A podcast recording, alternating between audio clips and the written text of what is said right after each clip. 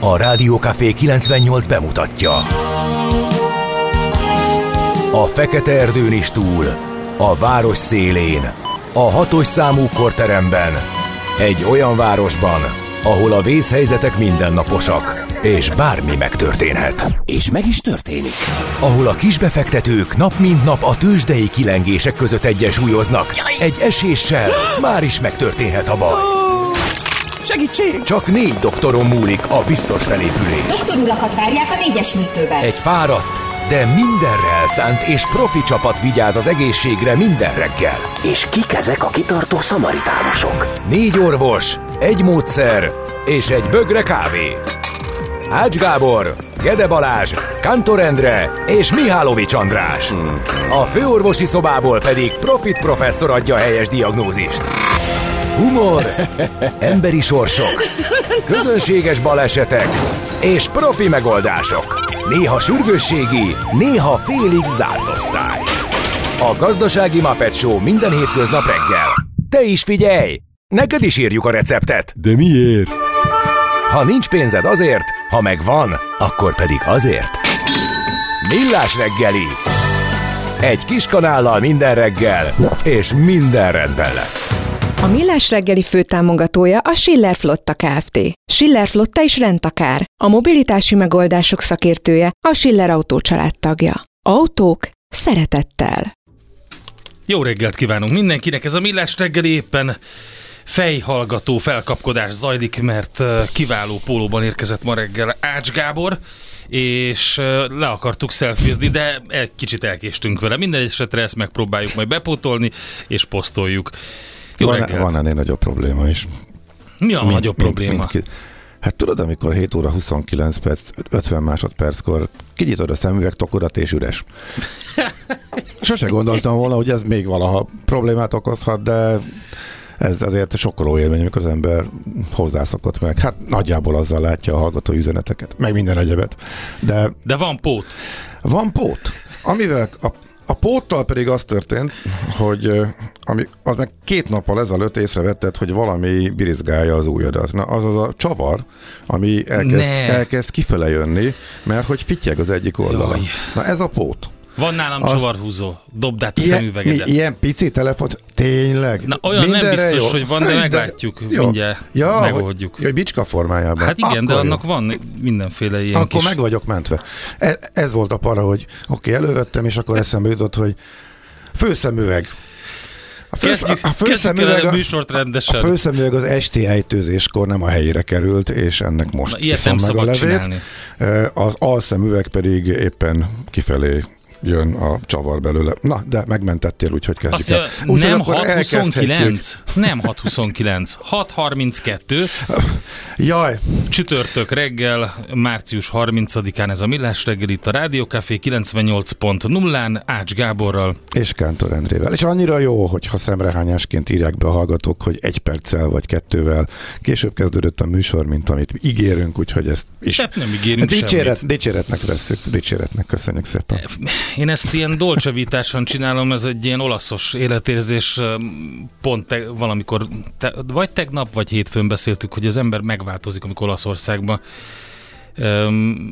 van, mert átveszi azt a tempót. És az a helyzet, hogy ez egy ilyen irányadó valami. Hogy 6.30 ez egy irányadó valami. Tehát nem kell ezt ilyen vérkomolyan venni, különben borzasztó rossz lesz, mint ahogy a kedves hallgató, aki még mindig ventilál a tegnapi öm, kirohanása miatt, és még mindig nem érti, de hát nem baj, azért azt mondom, hogy a fejlődés az egy mindegy, tök mindegy. András elkezdett vele vitatkozni teljesen fölöslegesen, én azt gondolom a fejlődésnek különböző szakaszai vannak, az egyik az, Az, az, András, amikor... az András melyiken áll? Az, András, az András gladiátorként ment neki a hallgatónak, az se kellett volna, mindegy. Lényeg a lényeg, hogy nem érdemes. Tehát lazuljunk el, nevessünk magunkon, legyünk engedékenyek, legyünk nyitottak, és a haza fényre derül. Ez így van. Mint ahogy ez tegnap kiderült, hogy az András nem eléggé akarja a GDP-t fölpumpálni, de szerintem adjuk meg neki a lehetőséget, hogy ez Hm. így maradjon és drukkoljon érte. Na, azt mondja, hogy Zalán nap van, és Amadé, Amadea, Amadeus, Arm, nem, csak Amadó, azt hittem Armadó. Guido, na ide bebújt ez a Guido ebbe a szép sorba. Izidor és Izor, hát ilyen gyönyörű napok vannak, mindesetre a zalánok vannak valószínűleg a legtöbben, úgyhogy boldog névnapot nekik. Ezen a napon, 1988-ban megalakult a mai Bibó István szakkollégiumban a Fidesz. Úgyhogy minimum egy kocintás, egy Már nekik. finom pesgővel, Már egy valamelyik éttermükben fél marhával, Mm, igen. egy jó nagy tál kagylóval, valami apró kis tiszteletadással ennek az ünnepnek. Tehát nyilván, nyilván meg lesz helyben. Na és akkor a másik, ami nagyon Re- nagy esemény. Rendkívül fontos eseményt válogattam bele. A Ki- 2000, egyszerűen azt nézem, egy, kihagyhatatlan. én Igen. azt gondolom, ez a kettő esemény, ez pariban van egymással, a másik 2008-as esemény, ezen a napon a Schengeni szabványoknak megfelelően építik át Ferihegyen az ellenőrző részeket. Remélem, hogyha mit tudom, röcsög külső állomás tartóoszlopának a bebetonozása is bekerül majd ugyanígy a Wikipédiába, hogy melyik napon történt, és akkor erről is felvilágosíthatjuk a kedves hallgatókat, hogy mikor is. Na, azt mondja, hogy születésnaposok közül kiemelendő, hú, rengeteg nagy név a listában. 1844-ben született ezen a napon Paul Verlaine, francia szimbolista költő, és négy évvel rá Puskás Ferenc, aki De nem az. Mert, nem a focista, Öreg lenne hozzá kicsit. és igen. nem a, és viszont a Tivadar öccse, mert hogy ő egy hadmérnök volt, az első budapesti telefonközpont megépítője és első igazgatója. Így van. Tehát ott nem csak a Tivadar nevére kell emlékeznünk, hanem az öccséjére is. Aztán Ferenc volt. festőművészekből is van, ja nem, csak egy van, úgy látom, de ő nagyon híres. Öt, legalábbis már most, 1853-ban született Vincent van Gogh, Gogh, holland de- posztimpressionista De festőművész. megtanultad hollandosul. Jó, nem tök jó. sikerült, mert ezt úgy kell csinálni, hogy kell, hogy legyen egy enyhe tuberkulózisa az embernek, és akkor ki tudja mondani rendesen. Ja, egy szegény hollandok mennyit kapnak, hogy Viccesek miknek, miknek milyen százalékú keverékökből állították elő az ő nyelvüket, Igen. úgyhogy most mi nem ugrunk rá erre a vonatra.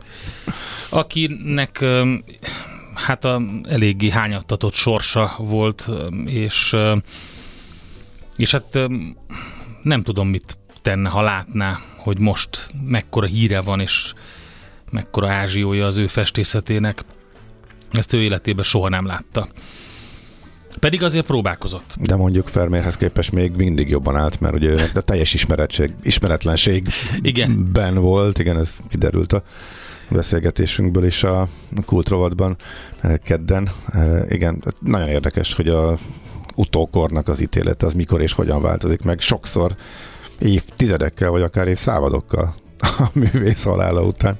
Igen, ez igen, ne- nehéz megmagyarázni és meg fölfejteni. Azt hiszem az Irving és Stone-nak van egy kiváló Van Gogh életrajza, azt érdemes elolvasni, hogyha az ember egy kicsit el akar merülni Vincent Van Gogh magyarul hétköznapjaiban életében. Na, azt mondja, Gelléri Andor Endre, magyar író, újságíró 1906-ban született ezen a napon, Warren Beatty, Oscar díjas amerikai színész rendező pedig 1937-ben.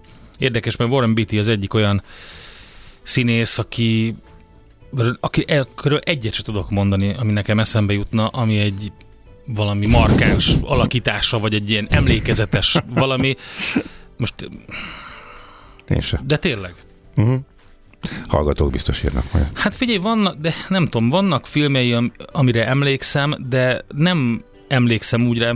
Persze, tudom, tudom, Bonnie and Clyde, de de nem emlékszem úgy rá, hogy nagyon emlékezetes, nagyon nagy alakítások sorát láttam volna. Tőle mindegy, hát ez nem én kell, hogy, kell, hogy eldöntsem, hanem a Oscar díjat odaítélő bizottság. Eric Clapton, brit rockzenész és ünnepel 1945-ben született, Romsics Ignác, Széchenyi díjas magyar történész 51-ben, Mik, hú, micsoda sor. MC Hammer, Tracy Chapman, akik ö, a 80-as és 90-es éveket, de főleg a 80-as évek végét aranyá tették hát az MTV képernyői előtt ülőknek. Hát szerintem a két nagy slágerük az majdnem egyszerre pörgött ott a 80-as, 90-es évek fordulóján. Tehát amikor a Fast Car ment a Tracy Chapman-től uh-huh. Orbaszájba, és a Kérsz Taslit, ja, az uh-huh. mondjuk már az ubolyos verzió, tehát a, a Can't Touch This Tényleg.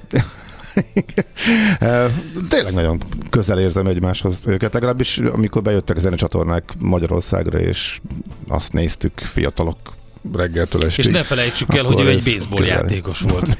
Igen. Többen megpróbálták utána híres sportolók, hogy ilyen karrierjük legyen a zenében, de sorra belebuktak. MC Hammernek nagyon-nagyon sikerült. Mindketten a 20 éveik végén voltak, két évvel e, idősebb egyébként MC Hammer, Hammer ugye azon a napon ünnepelnek, tehát e, ő a 62-es és Tracy Chapman 64-es évjárat. Azt mondja Barabási Albert László, magyar fizikus és tudományos celeb is ezen a napon született 1967-ben. Gyakorlatilag szerintem nincs olyan tévéműsor, rádióműsor, bármilyen újság, ahol egyszer egy héten ne lenne Barabási Albert László. Ebből is látszik, hogy egyrészt jól csinálja, amit csinál, másrészt megfogadta a sikerről szóló saját könyvének az üzenetét. Szerint Dion, többszörös Grammy díjas kanadai énekesnő Ezért is. aztán pont nem a sikerről szóló idézetet választottunk tőle okay. majd az aranyköpésbe. Tehát Celine Dion, em, 1968-as, Tariska Szabolcs, magyar dalszövegíró, előadóművész, 1976-os, és 86-os Sergio Ramos, spanyol labdarúgó. Remélem Tariskától hozol valamit, meg MC Hammertől is, meg, igen, Eric, meg Claptontól is. Igen. Um, Szel- Szelinről lemondok. Ha Az orvosok ha napja- Nincs, nincs itt a Maci, úgyhogy megúszhatjuk Szelint. Igen, igen, a Miálovics András kedvencét, azt majd otthon lejátsza Bakelit lemezről saját magának. Az orvosok napja van Magyarországon 2015-től, nagyon fontos, süvegeljük meg azokat az orvosokat, akik még mindig itt dolgoznak ebben az országban, és megpróbálnak helytállni mindennek ellenére. És a bipoláris zavar világnapja is ma van. Úgyhogy ilyen egészségügyi világnapok vannak. Igen, hát volt egy olyan zenekar, ahol nagyon furcsa együttállásban tudtak együtt zenélni.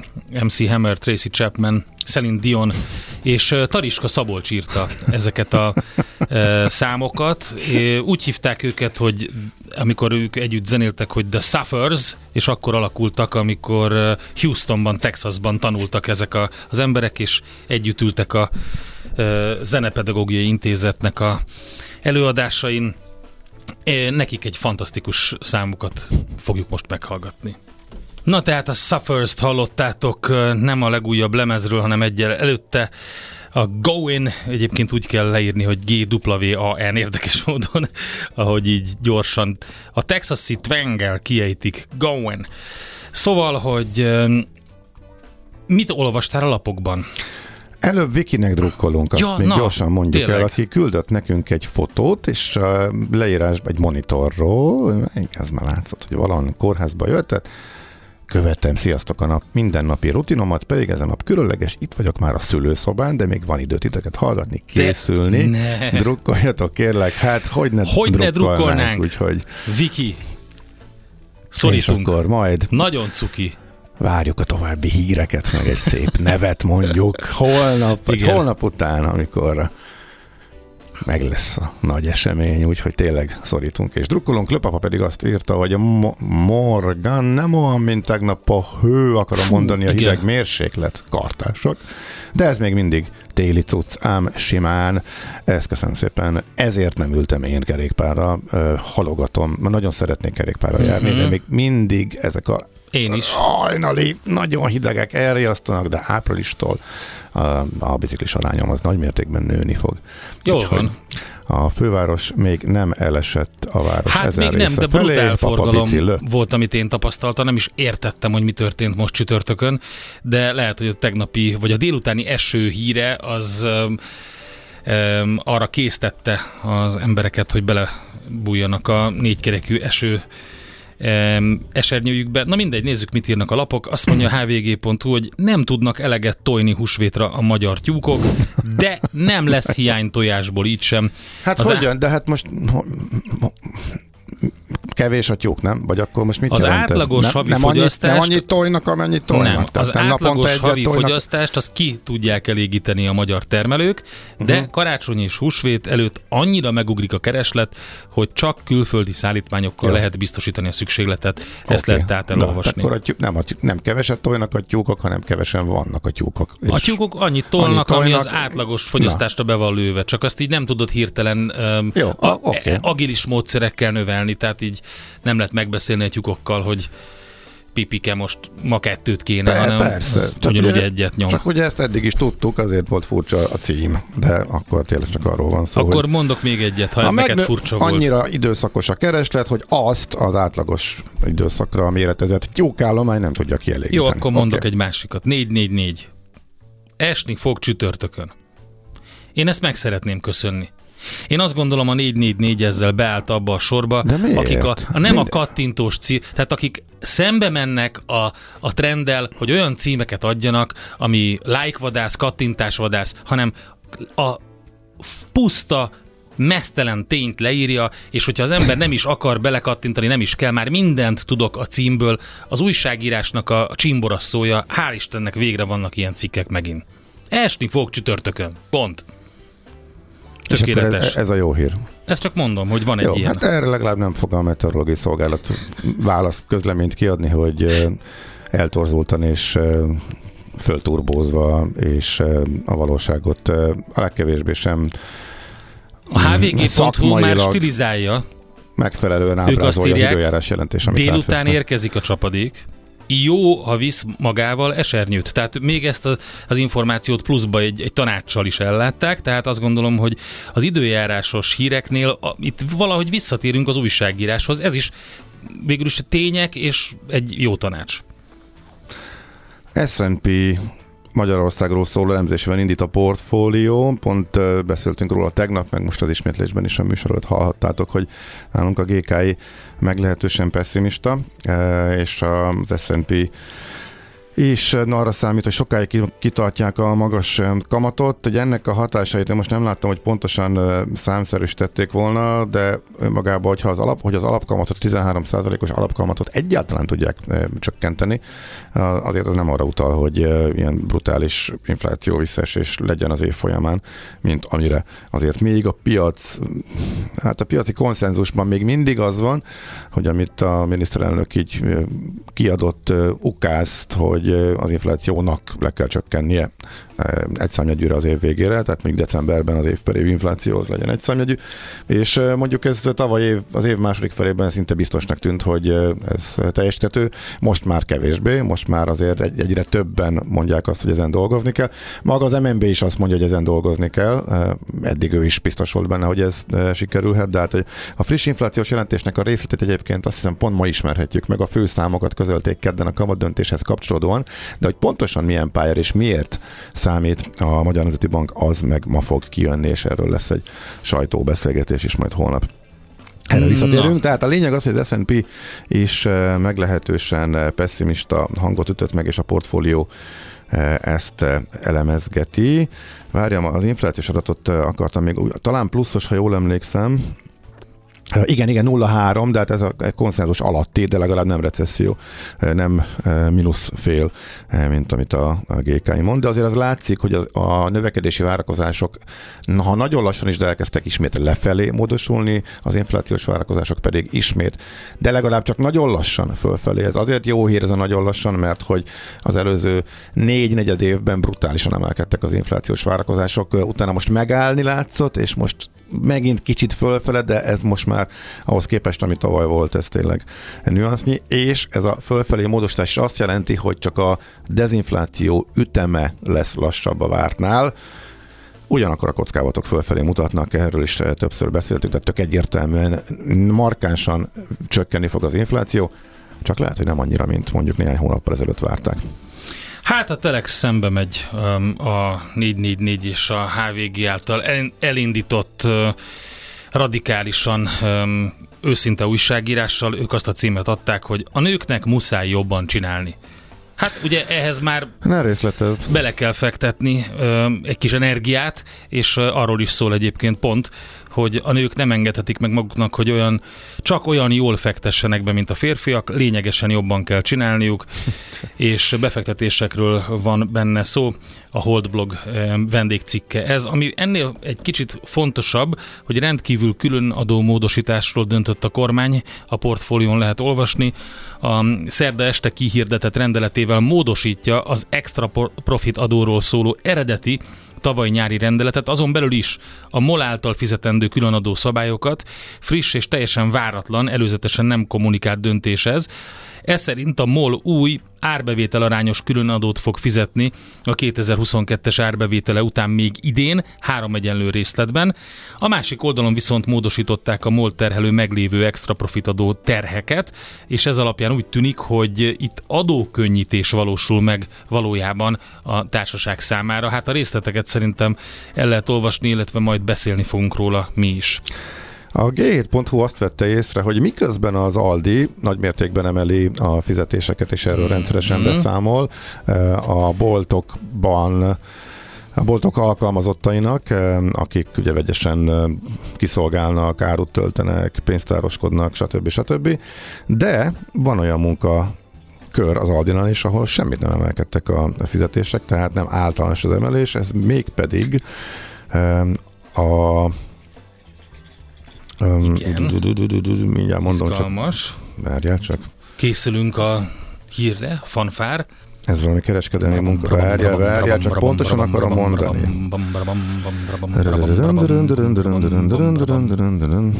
Jön, jön az információ, nem menjenek el a hallgatók sehova. Jön a kereskedelmi... Segítségül hívom Czoller Andrát. Nem tudom, nem, Andrea. nem, hogy hívják Mit gondol kereske... Gábor, mikor találja el? Mikor találja meg Gábor? Keresi Lassan azt a szót, keresi? Kér. Hát így jár az, aki Gábor, telefonos segítséget elolvasta esetleg? a cikket, lefagyott a gépe, és nem talál okay. vissza oda, hogy kezdett. De ugye el fogom mondani, melyik Rendben.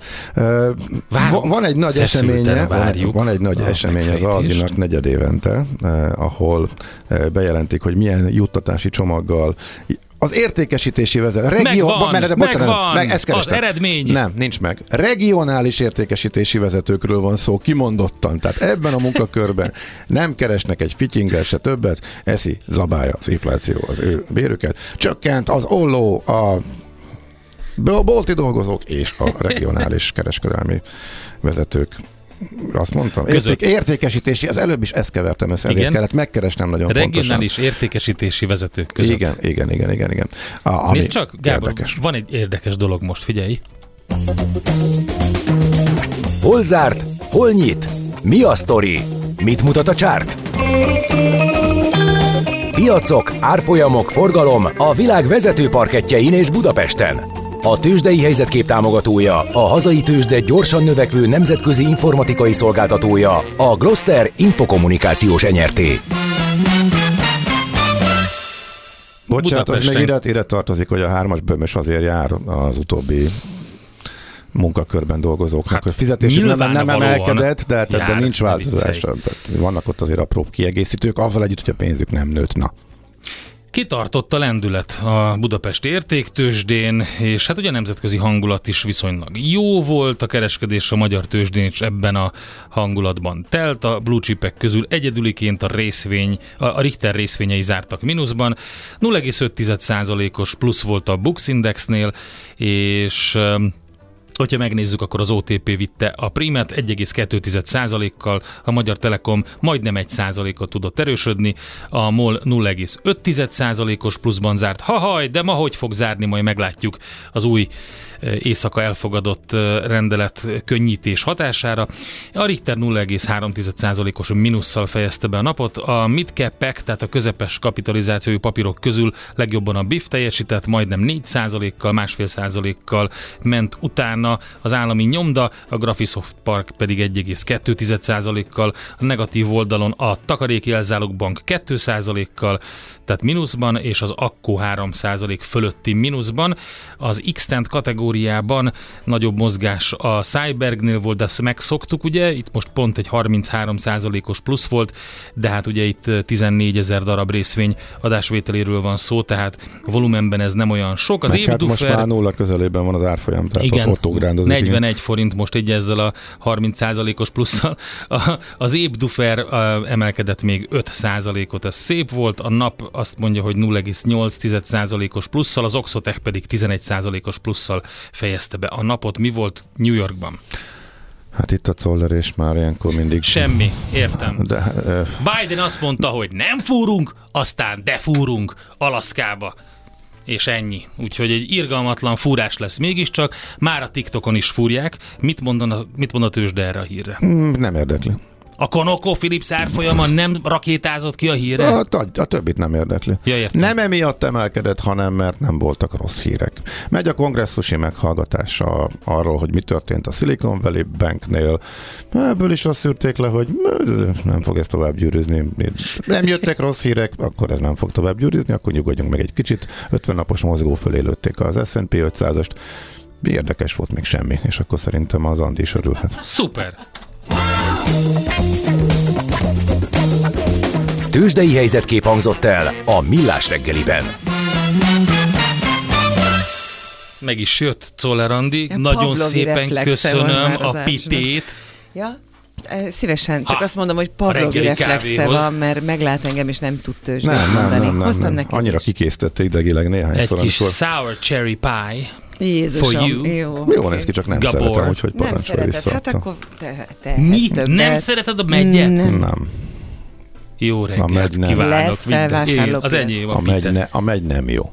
A, Mi? csere, Dehogy nem Éj. jó a megy. a cseresznye menő, a megy nem menő. Dehogy is. Hát a megy az ezerszer jobb csomó mindenben.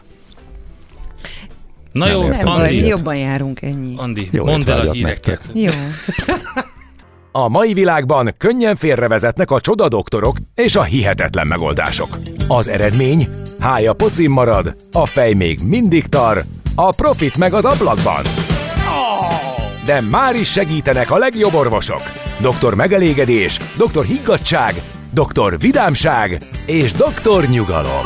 Doktor úr, ennek össze-visszaver a GDP-je, a pulcosa meg egy csökkenő gyertya. Két végéről égette. Ezt visszakalapáljuk, és olyan hozamgörbénk lesz, amilyet még dr. Alonso Mózdi sem látott.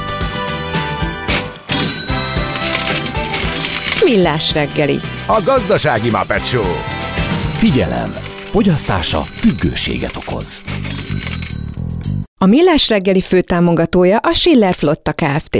Schiller Flotta is rendtakár. A mobilitási megoldások szakértője a Schiller Autó tagja. Autók szeretettel. Jó reggelt kívánunk mindenkinek, 7 óra 13 perckor ez a Millás reggel itt a Rádió Café Nács Gáborral. És Kántor Endrével. Március 30-án csütörtökön, és a Viber oldalunkon egyelőre a megy tűnik befutónak 71%-kal, azt mondják a kedves hallgatók, hogy egyértelmű, ha megy. A cseresznye jön föl, de 26%-kal van ott, és azt mondja a 3% hogy egyiket se szereti, de hát lehet szavazni, és a műsor végéig bemondjuk az eredményeket, úgyhogy ez egy ilyen csénteki szavazás uh-huh. lájtos témában. Házi trollnak rossz hírem van, azt írja, hogy legalább Gábor nem látja a dicsérő kommentjeit. Ede megszerelte, tehát eh, a kis bicskával nincs olyan pici csavar, mint amilyen a szemüveg összetartó kis szemüveg Sze, hogy Szemüveg szár csavar. Ezt szárnak hívják ezt, ami a füledre vezet. Jó, oké, okay, szemüvegszár becsavarásban is Ede kolléga kiválónak bizonyult, úgyhogy most már fölkiálthatok, mint a régi szemüveges vagyok nem egyébként. tudom, Körmendi és Gálvölgyi szerintem a legjobbat abban nyújtott. Az, az, Látok! Az látok! nagyon jó. Igen, amikor kicserélik a, A- szemüveget. Az, opt- az optikusos szerint. szerint, anna, nem, Ezt nem, minden szerintem annál nincs jobb. megnézzük. Hát vannak jók, amik... Nem tudom, a tévék már nem adják, de én is időnként előveszem. Tehát én még, Hát a YouTube-on én az, van. igen, én azon még mindig annyit tudok röhögni. Na jó, szóval az optikus is eszünkbe jutott. Szóval azt írja a házitról, hogy legalább Gábor nem látja a dicsérő kommentje. Most már igen, viszont hát meglepő módon egy egészen értelmes kérdés is föltesz. Ezek fényében inflációs várakozások, update az állampapír piaci álláspontodat? Nem kell rajta update tehát hogy a dezinflációnak a mértéke az milyen, az semmit nem változtat azon, hogy az infláció követő állampapír az messze is kiemelkedően a legjobb befektetés marad. Ameddig dezinfláció van, tehát az előző évre fizet eh, prémiumot, addig neked reálhozamod lesz rajta bármeddig. És ameddig mondjuk forintban számolsz el, forintban van a bevételed, és nem kell a forint esetleg gyengülésével kalkulálnod, eh, akkor Addig nincs. Jelezni fogom, hogy update az álláspontomat, úgyhogy biztos, hogy lesz szó a műsorban, hogyha bármi probléma ezzel fölmerül, de nem hinném, hogy hozzá kéne nyúlni. Egyre nagyobb buborékban élünk, de milyen szép és színes ez a buborék. Budapest, Budapest, te csodás! Hírek, információk, események, érdekességek a fővárosból és környékéről. Szerintem az első hírrel foglalkozunk, főleg a BKV-s hír, amit Andi is mondott a hírekben. A kedves hallgatónk is kérdezte, hogy erről nem lesz-e szó a lapszemlében, de hát többen is megírták, hogy hiába az 500 ezeres nettó kereset, 70 buszsofőr hiányzik, és a helyzet egyre rosszabb. Miért? Ez a nagy kérdés. Azért, mert hogy máshol még többet fizetnek nekik. Uh-huh. Külföldön is, meg egyébként a ezen meglepődtem, hogy a munkásszállító, meg különjáratozó buszsofőrök is már többet keresnek, akkor viszont miért nem menjenek el, mint hogy itt a óriási forgalomnak az óriási közepén, ahol mondjuk, emlékszem, hogy korábban a piros hetes vezetők kapták a legtöbb pénzt, mert ők vezettek a legnagyobb ingerek közepette, illetve a legtöbb... Hát igen. Hát, szóval neki Figyelj, volt... az kemény menet.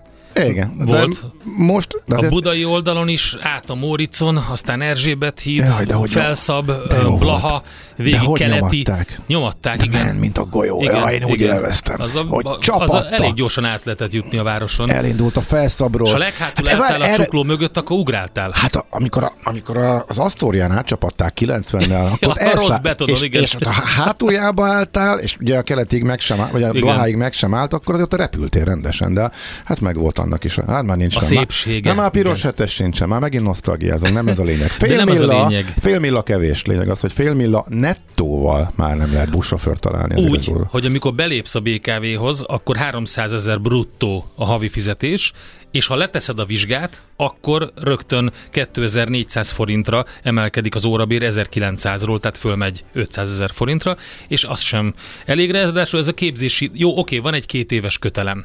Tehát, hogyha ez megvan, akkor a két éves kötelemmel nem hagyhatod el addig a szerződés szerint a, a BKV-t, viszont a képzési időt gyorsítja majd az, hogy májustól várhatóan át lehet ugrani a jogosítvány szerzésben a, a teherautósofőr, tehát a C kategóriát, és B-s személyautó jogsi megszerzése után le lehet tenni a D-s buszvezetői vizsgát is, úgyhogy most próbálkozik mindennel a BKV, hogy megoldja ezt a helyzetet. Ezen a bizonyos tegnapi tájékoztató, sajtótájékoztatón azt is mondta a BKV illetékese, hogy kevesebb probléma lesz abból, és kevesebb reklamáció számítanak, amiatt, hogy a klíma nem működik a buszokon. Uh-huh. Ennek az volt az oka, hogy a sofőrök a saját zsebük ellen dolgoztak, hogyha üzemeltették, mert hogy nagymértékben meg, egy bizonyos Boost típuson nagymértékben megnövelte a fogyasztást, és a megspórolt fogyasztást a sofőrök megkapják. Ezek a lepukkat volvók, na, na azon figyelj, a piros, hát az semmi, az olyan csillapítású lepukkat volvo mentem, hogy kattogott, csattogott, és négy kézzel kapaszkodva is elszálltam, és majdnem bevertem a fejemet. Én még ilyet életemben nem láttam. Utána gondolom, hogy kivonták, ez pár évvel ezelőtt volt, de emlékevetes volt. Életemben először majdnem leszálltam, mert majdnem, hogy elviselhetetlen volt annyira, nem volt már csillapítása annak a busznak, ott mert teljesen gajra ment. Szóval ezeket a volvókat már vonják ki, meg újítják föl, és a többi busznál nincs ilyen nagy össze, egyértelmű összefüggés. A klímaberendezés nem csökkenti uh, annyira, vagy nem növeli annyira az üzemanyagfogyasztást, hogy a sofőrnek érdemes legyen ezen spórolni, ha jól értem, akkor ez egy érdekes magyarázat volt arra, hogy miért lesz ebből kevesebb probléma, és a klíma az működni fog. Nagyon gyorsan még fővárosi közgyűlésnek volt tegnap ülése, Miről beszéltek? A legfontosabb, hogy nem adják állami kézbe a szakrendelőiket a kerületek, legalábbis a nagy része elfogadták a rendőr főkapitány beszámolóját, és egy érdekesség, az első kerületből kitilthatják a taxisokat, ha, ha szabálytalankodnak fél évre. Az ottani polgármester szerint azért volt erre szükség erre a döntésre, mert a várban elszaporodtak a kressz szabályait figyelmen kívül hagyó taxisok. Abba a védett övezetbe az eddigi szabályzás szerint a jogszabálysértés esetén sem volt korlátozva a behajtásuk, ezt most megváltoztatták, tehát föllépnek a szabálytalan taxisok ellen a várban. Úgyhogy hát ha valaki tudja, hogy hogyan fog. szabálytalankodtak a várban a taxisok, és hogy mit jelent ez, az hmm. írja meg nekünk 0630 6 98 0 98 0. Nekünk a Gellért hegy a Himalája. A Millás reggeli fővárosi és agglomerációs infóbuborékja hangzott el. Jöjjön Jonathan, vagy John Allen, aki Winchesterben született, de Londonban él. 2009-ben jelent meg a debütáló lemezével, ami a címadó dal nevét viseli természetesen, a Dead Man Suit, és még maga a Paul McCartney is megsüvegelte, azt mondta, hogy folytasd John, jól csinálod. Az élet nem más, mint kockázat. Millás reggeli. Egy érdekes energetikai témát feszegetünk, veszélybe került Epaks 2. Mi lesz nélküle? Mi lehet helyette? Ugye egyre több a bizonytalanság Paks 2 körül, már eddig is sok évet csúszott a projekt, és már az egész eddigi magabiztosságot sugárzó uh, kormány uh, kommunikáció részéről is ugye megjelentek óvatosabb uh, nyilatkozatok. Szabó M. István energetikai szakújságíró van a vonalban, és vele próbáljuk meg ezt megfejteni. Jó reggelt, szervusz! Sziasztok! Fia, kezdjük, hát, szerintem, kezdjük, okay. kezdjük szerintem jó, onnan, talán két részre bontva, hogy eddig miért csúszott ennyit, hogyha röviden össze tudnánk foglalni, aztán utána föl, beszélünk arról, hogy most fölpörögtek az események, és rengeteg érdekes hír és várakozás, változás van, de hogy mondjuk itt ez az eddigi gigantikus csúszás. Hát 10-ben tervezték, lassan már üzemelnie kéne, és most már 32-nél tartottunk, és ez is optimistának számít. Szóval eddig miért nem történt gyakorlatilag semmi? Hát mert az oroszok nem tudtak olyan tervet letenni az asztalra, amit el lehetett volna fogadni egy Európai Uniós országban. Ez uh-huh. így elég kompakt válasz szerintem. De uh-huh. a történet egy kicsit, kicsit nehezebb azért, mert mert hogy az, az látszik most a szerepasztalon, hogy továbbra is csak beszélünk arról, hogy, hogy majd lesz vagy nem lesz Paks 2, de valójában cselekvés az nem történik. Tehát az a földtúrás, ami ott zajlik, meg hogy építenek ebédlőt, meg öltözőt, az még nem az atomerőműnek a Persze. lényegi része, vagy hát nem az atomerő építés, az, sem, az semmi, az Persze, oda igen. lehet egy összeszerelő és ez semmi. A, igen, erre vonatkozott a kérdés, hogy, hogy miért? Az, az oroszok nem tudnak olyan tervet, nem tudtak eddig olyan tervet letenni az asztalra, amit az Országos Atomenergiai Hivatal el tudott volna fogadni. Ugye ez, ez a terv ez volt már 260 ezer, meg 420 ezer oldal, meg ígérte a Süli egész minisztersége alatt, hogy majd a következő hónapban, majd a következő fél évben, uh-huh. majd mhm. szeptemberre, majd novemberre nem lett semmi, lecserélték az olvaknak a vezetését azért, hogy felgyorsítsák a, a, az engedélyezési eljárást, de a Kádár Andrea vezette országos atomenergiai hivatal se tudta ráütni a pecsétet arra, hogy akkor épüljön a atomerőmű.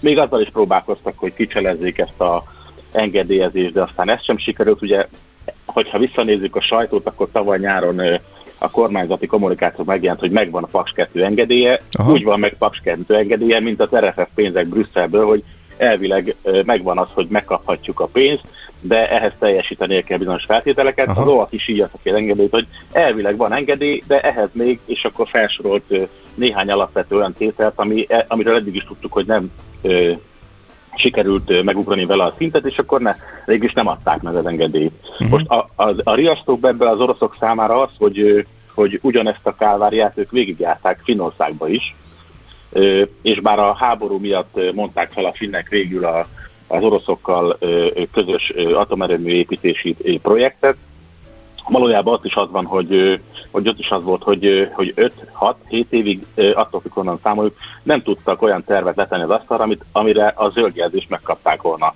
Na most, hogyha egy atomerőművet mondjuk 10 év alatt kell megépíteni, akkor, ö, akkor nagyjából három év az az előkészítő munka, ami, amivel lehet számolni. Ugye a világban mondjuk egy helyen építenek időre, többnyire időre atomerőművet Kínába, ott úgy történik ez meg, hogy az előkészítés általában 2-3 év, majd 5 év alatt letovarják az építkezést, és akkor készen van a römű. Na most ehhez képest mi 10 év után is ott járunk, hogy még mindig nincs meg az engedély, még mindig nem tudjuk, hogy, hogy, mi, hogy mikor indulhatna el az építkezés. És hát a jelenlegi helyzetben ez És akkor, egyáltalán, e, és akkor egyáltalán ehhez, valószínű. ehhez képest ugye változás, hogy egyrészt változásokra van szükség, már nem olyan egyértelmű a kormányzati kommunikáció, Orbán Balázs is beszélt erről, utána az oroszok küldtek a portfóliónak egy kétféleképpen értelmezhető nyilatkozat, egészen konkrétan a Rosszatom, amiből a- úgy is lehetett értelmezni, hogy változtatni akarnak a feltételeken, a finanszírozási feltételeken, tehát hogy át Jó, más... tehát azért, jó, tehát Ez, ez én így van? azt mondanám, hogy ne, nem kell ezt, ne, hát én azt mondanám, hogy nem kell ezt túldimenzionálni, tehát Mhm. hogy most jelenleg ez egy diplomáciai ö, ö, ö, információ, vagy ilyen üzenetváltásnak fogható fel. Nyilván az Orbán Balázs nem a saját ö, kulcsfőből, és nem a saját elhatározásából, vagy ötletéből vezérelten be- beszélt a, a Financial Times-nak, hogy akkor ők aggódnak. A Rosszatom meg nyilván egy élő szerződés ö, ö, tudatában, hogy ő építeni fog, és ö, 10 milliárd euró hitel után majd ö, be fogja szedni a, a saját maga által elvégzett munka után a, a, a pénzt a, a magyar államtól.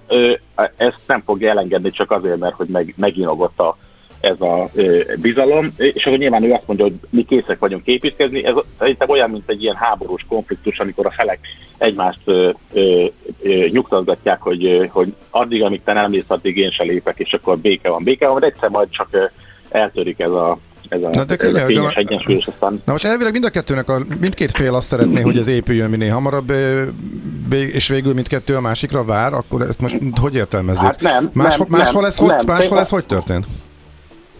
Hát máshol az úgy történt, mondok két példát, egyik az Bulgáriában van, ott a bulgárok felmondták az oroszokkal a, ezt a szerződést, és a nemzetközi bíróságra ment az ügy, és végül a bulgároknak kell fizetniük azt hiszem, hogy 850 milliót, vagy 1 milliárd eurót ö, ilyen ö, lelépési pénzként.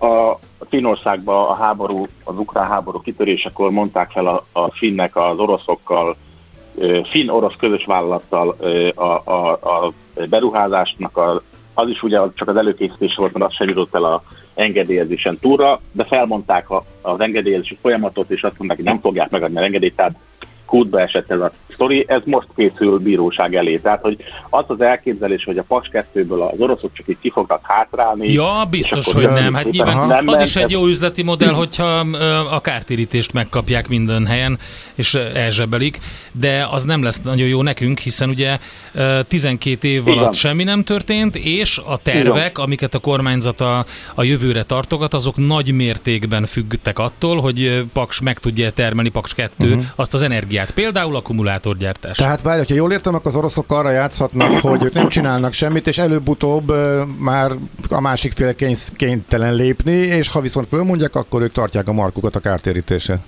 Nem, szerint, ugye nem, nem tudjuk, hogy mi van a szerződésben. Tehát, Mhm. uh-huh. hogy a múlt héten volt, volt a, a Bakánál, a, a Della podcastban volt Aszódi Attila, ő is nagyon Aha. ö, homályosan célozgatott csak bizonyos dolgokra, hogy mi, mi van a szerződésben. Hát ha valaki tudja, hogy mi van a szerződésben, akkor ő tudja, igen. hogy mi van benne. Ö, Mi nem tudhatjuk, mi nem publikus, eszem- ugye? Uh-huh. igen, mind, mindig eszembe jut, a, a, hogy a, az Aszódival aznap csináltam a HVG, még akkor HVG-re dolgoztam, csináltam egy interjút, amikor ezeket a szerződéseket aláírták, és akkor az Aszódi azt mondta, kérdeztem Aszóditól, hogy mi a garancia arra, hogy itt az oroszok nem fognak táncolni, meg hogy meg fog épülni itt az erőmű, és akkor azt mondta, hogy hát a garancia az, hogy mi se vagyunk kispályások, de úgy tűnik, hogy de kispályások vagyunk, már magyarok ebben a Paks 2 dologba, mert hogy ezt a diplomáciával nem fog sikerülni megoldani úgy, hogy ne kelljen ezért fizetni. Tehát az a, az a nagy probléma, hogy miközben a magyar energetika, ha egyáltalán van ilyen magyar energiapolitika, ne- kétségeim vannak. Tehát 2010 óta, amit a kormányzat energia politikában csinál, az mind arra épült, hogy Paks 2. Igen. Na most ö, ott vagyunk 13 év után, hogy nem valószínű, vagy valószínű, hogy nem lesz Paks 2, ö, és akkor e- ez azt is jelenti, hogy a, ahhoz, hogy a startvonalra el- eljusson Magyarország ott, ahol 2010-ben állt, ezt az ügyet valószínű bíróság előtt kell majd rendezni. Uh-huh. Nincsen, hogy már nem vagyok róla meggyőződve, hogy nem nekünk kell majd azért fizetni, hogy egyébként a startvonalra újra felálljunk, és az egészet újra kelljen építeni. Úgyhogy Jó, fú, figyelj, akkor, egyszerű. jó, figyelj, két kérdés is van még, csak az időnk nagyon kevés, úgyhogy Léci, próbálj meg akkor tényleg uh, még röviden, hogy be, be tudjuk suhasztani. Mi az alternatíva? Hogyha most mindegy, hogy bukunk, nem bukunk, mennyi pénzbe fog ez kerülni, hogy visszakerüljünk ismét a startvonal, elég szörnyen hangzik, de uh, ki tudná ezt mondjuk gyorsan és mennyi idő alatt tudná más megépíteni, és milyen feltételekkel jelen Nem. piaci helyzetben, Jó, az egyik. Jó, oké, oké, gyors válasz az, hogy nem, mehetünk tovább. Ja, hogy nem lehet. Jó, Tehát nem? nincs, olyan nincsen, nincsen, uh-huh. tehát az, az, a nagyon, nagyon, ö, ö, én nagyon bírom a Weinhardt Attilát a portfólióban, ő, ugye ő indította el ezt a lavinát, hogy akkor hogy akkor mit, mit mondott Orbán Balázs, meg mit mondott a Financial Times, amikor mire kicsit, de hát a Paks 2 projektet azt így az oroszok nélkül nem lehet megépíteni, hát az egy orosz projekt. Tehát ez nem úgy van, hogy akkor ö, ö, vegyünk egy kiló cukrot, és akkor, ha nincs egyik beszállító, veszünk a másiktól. Tehát az orosz erőmű az 1200 megawattos, egy francia 1600, egy amerikai 1000, tehát teljesen másról beszélünk. Az egyik egy Chevrolet, a másik egy Renault, a harmadik egy Moszkvics. Jó, oké, hogy hát figyelj, autó, autó, de Kifizetjük a úgy van, fél, hogy kifizet, jó, kifizetjük a fél ö, sevét, úgyhogy nem lesz belőle semmi, és helyette akarunk venni egy Renault, akkor az, mennyibe, akkor az mennyibe kerül, és meddig tart? Jó, jó, akkor mondok egy másik problémát. Tehát, hogy ugye úgy, úgy néz ki, hogy mi, mi úgy tekintünk Paks 2-re, mint hogyha az a mi projektünk lenne, miközben ez nem a mi projektünk, hanem az oroszoké, hiszen ők finanszírozzák. Tehát az, hogy elkészüljön, azt az orosz pénz nélkül nem tudjuk megtenni. Azért az oroszokat választották Orbánék, mert nem volt Magyarországon ennyi pénz, ennyi tőke, a piacon se volt ennyi tőke, és ezt az orosz állam, a Rosatom háta mögött megfinanszírozta. Na most a franciákat vegyük már elő ebbe a történetbe, tehát a francia atomiparnak a, a zászlóshajó az EDF 60 milliárd euró feletti vesztesége van ennek a cégnek. Tavaly majdnem csődbe ment, azért nem ment csődbe, mert az állam kivásárolta a tőzsdéről a még tőzsdén lévő részvényeket. Az EDF most kapott a nyakába e- a múlt héten egy, egy olyan építési tervet, amit alaphangon 60 milliárd euróra terveznek, ugye Franciaországba kell építeniük majd atomerőművet. Az összes beruházásuk, ami atomerőmű építésről szól, ugye ez most Angliába a Hinkley Point és odahaza a, a Flamanville 3, ez mind a tehát ez három blokk, mind a három blokknak az építése csútákban van, nagyon sokba került, valószínű, hogy veszteséggel fog belőle kijönni a, az RDF. Akkor ki fogja megfinanszírozni ezt a Paks Ah, oké. 2 át? Jó, figyelj, akkor viszont még az utolsó kérdés. Közben az akkumulátorrakra megföltett mindent a kormány, úgyhogy még, a, még az a Paks 2 sem lesz, ami fölött kellett volna még valamit csinálni, hogy legyen el, elegendő energia az akkumulátor projektekhez. Hát Akkor ebből, ebből mi lesz? Oké. Tehát akkor honnan lesz? Jó, tehát akkor azért azt, azért tisztázzuk, hogy a Paks 2-t ugye el, eredetileg azért akarta olyan nagyon az állam megépíteni, hogy a ki- ki hu- hulló Paks egy helyére beálljon egy atomerőmű, és a, mondjuk úgy, hogy a lakossági igényeket el tudja látni. Ugye jelenleg a paksi termelésnek a jelentős része az a rezsicsök- rezsicsökkentett, vagy a csökkentés csökkentett, de nem tudom milyen a nyomott áru villamos energiát állítja elő, amit a lakosság fogyaszt el. Akkor hogy jön ide a, a bármiféle ipari beruházás, hogy akkor miért, akkor ki fogja a lakosságot ellátni? Én most nem, Tehát- aha, jó, nemzetgazdasági szinten tehát a kérdeztem, hogy van egy, igen, a- van egy a meredeken növekvő energiaigény, és még azt se tudjuk pótolni, ami kiesik. Akkor te mi lesz ebből? Ez egy másik, szerintem egy másik igen. beszélgetés témája, mert ért, értjük, amit mondasz István, és na, nagyon öm, bele kéne ebbe is menni, úgyhogy szerintem folytassuk innen, mert, mert ez tényleg egy kérdés, hogy akkor arra honnan lesz energia. Um, hogyha Paks egy Jó, kiesik, hívjatok. és kettő pedig a lakosság Oké. itt látja el. Oké, akkor most Nagyon érdekes volt. Köszi szépen, izgalmas beszélgetés volt. Jó munkát neked. Köszönjük. Sziasztok! Ciao. Szabó M. Istvánnal beszélgettünk, energetikai szakújságíróval, alapvetően Paks 2-ről, de hát, mint hallottátok át, íveltünk már az akkumulátorgyártásra, úgyhogy folytatni fogjuk ezt a beszélgetést. Várjuk a hozzászólásokat akár Messengeren, akár a 0636 98 0 98 0 SMS, WhatsApp és Viber számra, akár az infokukacmillástegeli.hu-ra. Nem könnyű orvosnak lenni, de betegnek sokkal nehezebb. Millás reggeli. Megfelelő alapozás nélkül semmit nem lehet jól megépíteni. Kerüld el az alaptalan döntéseket. Ne építs ferde pénztornyot. Támogasd meg tudásodat a Millás reggeli heti alapozójával. Ismét Törökországba látogatunk, mégpedig Tunkli Dani az Akkord alapkezelő ö, ügyvezetője. Befektetési igazgatója, igen, bocsánat, bocsánat. aha. Befektetési igazgatója segítségével. Jó reggelt, szervusz! Sziasztok, köszi szépen a gyors előléptetés, nagyon jól jött. Nem, Majdnem. emlékezetből mondtam Majdnem. már, hogy kifelejtettem. Majdnem sikerült. Uh, miért? Mi is? Portfólió? Vagy, vagy nem, akkor nem tudom, mondd a titulust. Nem, a, a, csak hogy az ügyvezető... Igen. de- Ja, az igen, ügyvezető, akkor a befektetési igazgató stimmelt. Jó, Figyeltük oké. a karrieredet felévelését, megelőlegeztük, remélem hallják a cégnél is. Na, szóval, hogy van egy érdekes külpolitika Törökországban, ez a 360 fokos külpolitika, ami ez mit jelent?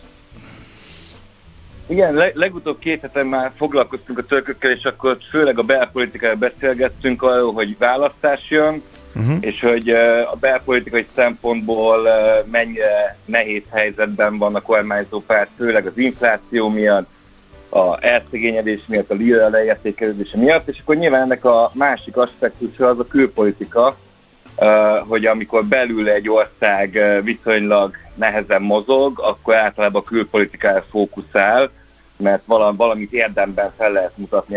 Klasszikusan ugyebár ez az amerikai választásoknál is, hogyha a, ha az amerikaiak nem tudnak belpolitikába jól dönteni, mert a demokraták és a republikánusok egymást gátolják, akkor mindig valami külpolitikai sikert kell felmutatni. És ezt látjuk Törökországnál is, ez a 360 fokos kül- külpolitikával, hogy nagyjából mindenbe beleszólnak, amiben lehetséges. Ugye gondolhatok itt a svéd-finn NATO csatlakozásra, gondolhatok itt a szíriai menekültválságra is még korábban, de, de nagyjából mindenhol ott vannak az orosz-ukrán konfliktusban, és próbálnak valami mindenkivel dílelünk, de egybe közvetítünk, és talán a békét mi hozzuk létre funkciót betölteni, úgyhogy mindenképpen most érdekes a kül- kül- kül- külpolitika.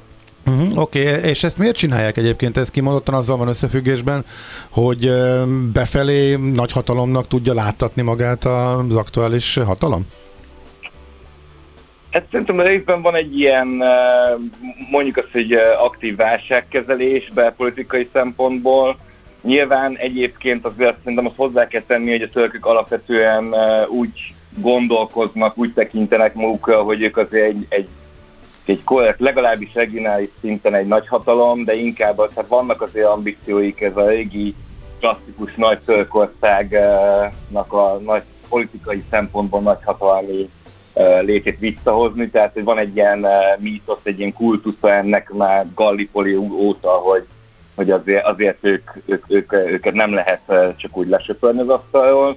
És hát, hogyha megnézitek egyébként, ők viszonylag azért nagyon aktívak voltak, mindenféle NATO misszióba részt vettek, már 1950-es években, amikor NATO-ba csatlakoztak, akkor is már egyébként egy csomó misszióba voltak bevonva, de ezen túl is ugyebár egy csomó konfliktusba, katonai konfliktusba vettek részt, tehát hogy ugyebár tudjátok, hogy Törökország ugyebár NATO második legnagyobb haderejével rendelkezik, és a, a számosságon túl, meg a tartalékosokon számosságán túl egyébként egy, egy egészen eh, elképesztően szuperfejlett hadsereggel rendelkeznek, mind a haditengerészet, mind a légi eh, eh, katonaság az, az kifejezve kimagasló szinten áll, és, és ez látszik azért a konfliktusokban is, hogy, hogy aktívan részt vesznek eh, konfliktusok rendezésében, vagy konfliktusok kezd- kezdeményezésében is akár.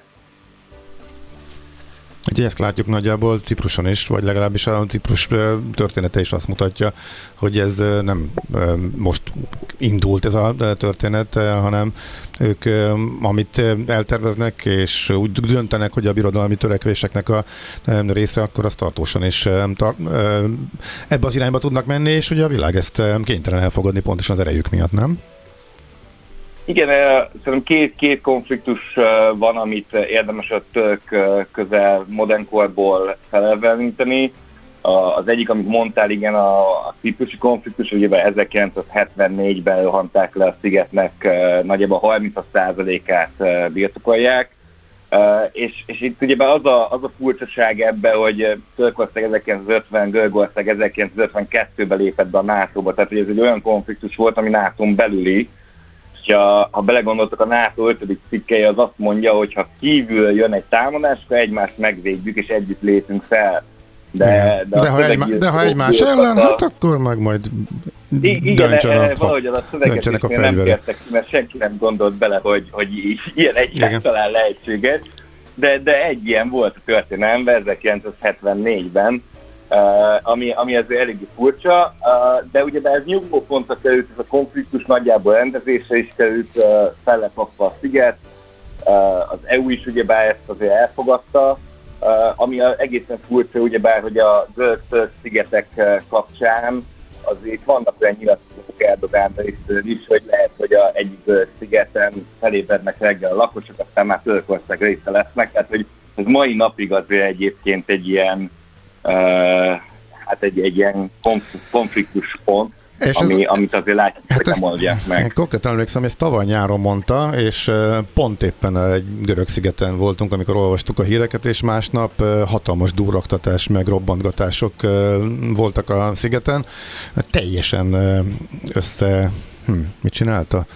Összefélte magát a gyereksereg nálunk, aztán kiderült, hogy itt csak egy óriási esküvői buliról volt szó, de konkrétan azt mondta Erdogan, hogy ne lepődjünk meg, hogyha egyik reggel arra ébredünk, hogy néhány görög sziget már Törökország része lesz, úgyhogy van. Na most nyilván semmi se történt ezen kívül, tehát csak eh, lehet azt mondani, hogy ez szájkarate volt, de azért ezt több irányba is azért nagyon keményeket mond ő továbbra is.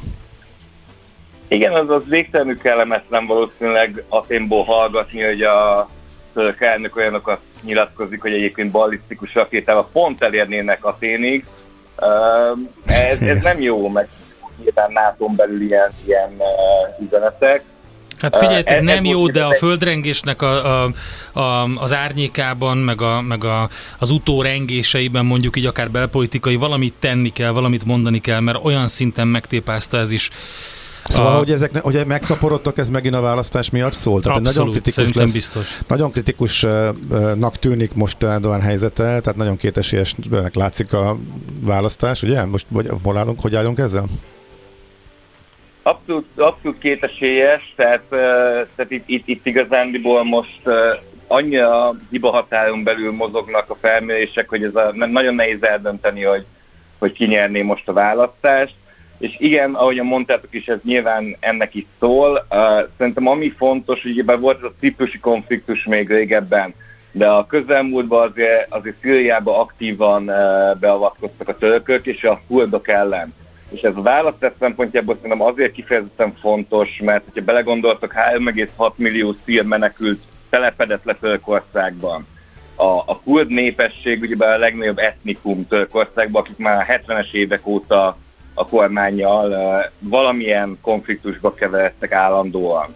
Ez lehet katonai, vagy, vagy lehet csak verbális. És hogyha belegondoltok, Isztambulba a, a polgármesteri választáson 19-ben pont annyival nyert az ellenzék, amennyi a kurd szavazók száma. Tehát, hogy az, hogy Szíriában egyébként ennyire elfajult a helyzet, és ott a helyi kurdokat a törökök már az elmúlt uh, tehát 2016 óta folyamatosan támadják, ez, ez azért kihathat a belpolitikai választásra is most már. Uh-huh. Oké. Okay. Mikor lesz a választás? Május közepén, ha jól rémlik, ugye? Így van, má, május idusában, igen, abszolút. És a pillanatra visszatérve a piacokhoz, hogy készülnek rá, illetve hogy mi most a várakozás egyáltalán? Leállhat-e a, vagy leállt most már valamennyire a lirának a megállás nélküli ö, szakadása? Itt most a mit lenne jót a piacoknak? Hát igazán szerintem ez most az a, én a, amilyen elemzéseket olvastam, ott mindenhol az volt, hogy ez a uh, ne foglalkozzon senki Törökországgal, aki, akinek nem kötelező uh, című ajánlások Mhm. voltak. Tehát ez a nézzük meg, hogy mi lesz ebből, és majd utána döntünk. Ugyebár itt, itt is sok kimenet lehet, uh, nyilván maradhat ugyanez a felállás, ami jelenleg van, lehet olyan, hogy Erdogan elveszi a választást, de egyébként valahogyan azért mégis hatalmon marad, azért, nem elképzelhetetlen, vagy úgy menedzseli a választást, hogy a hatalmon tudja maradni, és, és van egy olyan verzió is, hogy ennek hatására azért egy katonai pucs eh, létre tudna jönni. Ez a török történelemben már hatszor előfordult, a fele sikeres volt, és emiatt a kockázat miatt gondolják azt a, a nyugati befektetők, hogy mo- most, most nem, nem feltétlenül szeretnénk Törökországba fektetni. Ezzel szemben egyébként nyilván a, a helyiek a, a nagyon magas infláció miatt uh, úgy gondolják, hogy egyébként jó nekik el eszközt venni, ezért ők például veszik a törökörészényeket, vagy vették az elmúlt fél évben a, a helyi, helyi emberek, helyi lakosok. Hmm, Oké. Okay. Hát ez, követjük az eseményeket. Látszik is ugye az indexeken. Hmm, Oké, okay. nagyon szépen, szépen Dani. köszönjük. Fogunk még erről beszélni, biztos meg hát kíváncsian várjuk, hogy a választási finishre ráfordulva milyen változások jönnek, illetve hát persze, hogy hogyan alakul majd az eredmény. Szép Köszi napot, szépen, jó munkát! Szevasz, szépen. jó munkát! Köszönjük szépen! Sziasztok! Tunkli Danival beszéltünk, az Akkord alapkezelő befektetési igazgatójával. Rádiókafé 98. A minőség soha nem megy ki a divatból. Beszéltünk ugye a BKV buszsofőrös történetről, írt nekünk Zoltán Messengeren. Sziasztok, BKV kapcsán néhány gondolat. Öt éve kezdtem a BKV-nál dolgozni buszvezetőként, egy éve mondtam fel. Most a volánnál vagyok. Akikkel kezdtem öt éve a BKV-nál új sofőrként, senki nem maradt ott. Utolsóként jöttem el az öt éve kezdő csapatból. Nagyon rosszak a buszok, gyakran lerobbannak, nem az üzemanyag spórolás miatt nem megy a klíma, hanem mert nem működik. Két-három szabad nappal ledolgozva lehetett 33 évesen 400 körül keresni. Nem becsülik meg a már ott dolgozókat. Az öreg, öreg sofőrök maradnak csak ott, akiknek mindegy, írja hmm. ő. Ami pedig a taxisok a várban témát illeti, oda is kaptunk hozzászólást, most már tudjuk, hogy mi folyik ott. A Szent Háromság téren bárhol leállnak, veszélyeztetve akadályozva másokat, e, aztán megy megáll, megy megáll, rávillantok, e, és kiszáll, hogy na mi van még, mm, meg, stb. stb. Egy másik üzenet még részletesebben. Hú, ez érdekes. Egészen egyszerűen elszaporodtak és visszatértek az eredeti szakmájukhoz, idézőjelben nyilván a turisták átveréséhez erre szakosodott. Nagy darab ápolatlan, rossz autóval akár a Mátyás templom bejárat előtt 10 centire parkoló, úgynevezett freelancer, tehát a magázó jelzést a sárga autókon tudó szállítók, a lehúzás az üzleti terv. Kimondani ezt nem lehet, de hiéna üzlet van a várban ismét. A normál taxisokat elkergetik, megfenyegetik. Ez egy maffia, jó a boldog turista, újabb turistát hoz idővel, sajnos ezeket a legényeket nem ez motiválja, tapossák az ország hírnevét. Úgyhogy nagyon leegyszerűsítve. Hát ez, ez nagyon izgalmas. A várban a hallgató mm-hmm. szerint. Oké, okay, köszönjük szépen, várunk még természetesen, Levente is írt elég sok mindent busz és klíma ügyben, megpróbáljuk ezeket is feldolgozni, de most jön Czoller Andi a legfrissebb hírekkel, megyes pitékkel és információkkal, utána pedig jövünk vissza mi